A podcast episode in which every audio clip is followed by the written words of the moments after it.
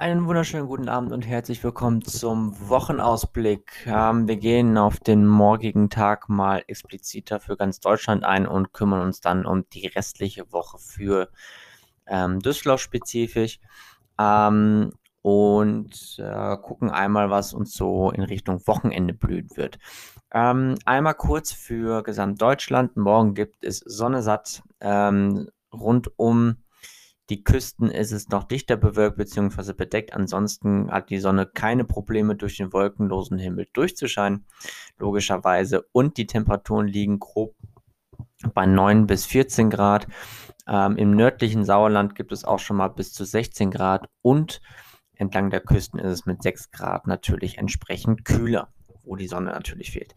Ähm, dann blicken wir einmal auf die Großwetterlage. Wir haben ein Hoch genau über Deutschland und ähm, dieses Hoch bringt gerade in der Westhälfte sehr milde Temperaturen, in der Osthälfte noch etwas gedämpftere Temperaturen. Das ändert sich zum Mittwoch dann hin.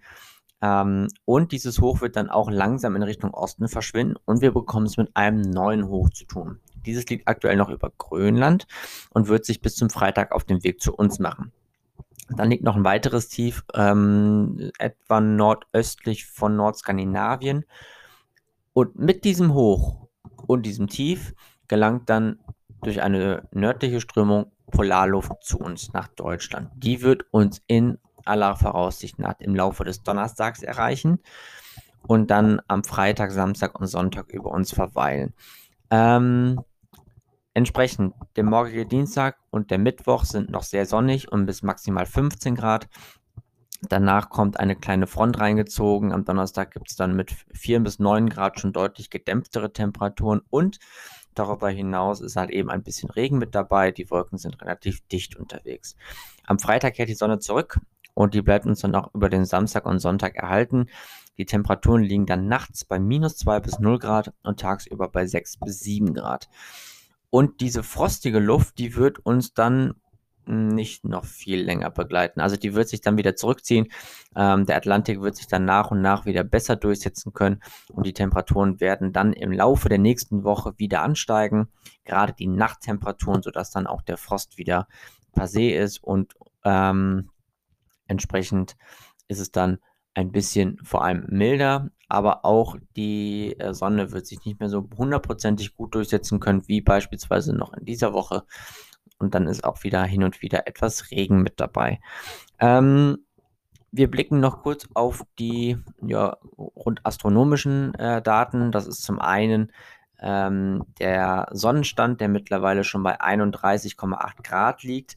Und darüber hinaus sind die Tage auch schon fast elf Stunden lang. Wir merken, wir kommen langsam näher dem 21. März, wo es dann äh, der Tag zwölf Stunden lang ist und wir dann auch in den kalendarischen ähm, Frühlingsanfang starten können. Ähm, Wettergefahren drohen diese Woche nicht. Wir haben aber einen relativ starken Pollenflug und das betrifft gerade die Pollen von, jetzt muss ich gerade mal nachlesen, da habe ich es, Erle und Hasel. Und darüber hinaus ist auch die Ulme so langsam etwas stärker unterwegs.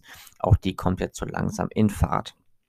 Dann habe ich noch eine kleine Sache und ähm, die habe ich heute Wettertechnik höchstpersönlich mal erlebt. Auch ich komme mal ein bisschen mit der Natur in Einklang, was ganz schön ist. Als ich heute Nachmittag aus Bielefeld-Dornberg mit dem Fahrrad nach die Bielefeld-Quelle gefahren bin, also einmal nördlich des Teutoburger Waldes nach, Süd nach südlich des Teutoburger Waldes. In Bielefeld kam der Wind heute aus Nordost. Aufgrund des Hochs gab es eine Inversionswetterlage. Das heißt, Luft hat sich in 300 bis 500 Meter gestaut und Feuchtigkeit gespeichert, sodass sich diese dichten Wolken in Form von Hochnebel gebildet haben. Diese wurden vom Wind gegen den Teutoburger Wald gedrückt und haben den Himmel dunkel bleiben lassen. Kaum ist man über den Teutoburger Wald nach Süden gekommen, war der Himmel strahlend blau. Hier kam, Alpenkinder kennen dies, ein leichter Föhneffekt zustande, sodass die Luft, die aufgrund des Teutoburger Waldes aufsteigen musste, hinter dem Teutoburger Wald wieder absinken lässt. Die Temperaturen stiegen, die Luftfeuchtigkeit nahm ab und die Wolken lösten sich auf. Und das dann wenige Kilometer zwischen bedeckt bzw. dunkel und wolkenlos bzw. hell unterscheiden können, das ist dann schon ein ganz witziges Phänomen. Mit dieser Anekdote verlasse ich euch für den heutigen Tag und freue mich dann morgen mit dem kurzen und kompakten Wetterbericht wieder am Start zu sein. Bis dahin, euch das Allerbeste und wir hören uns morgen wieder.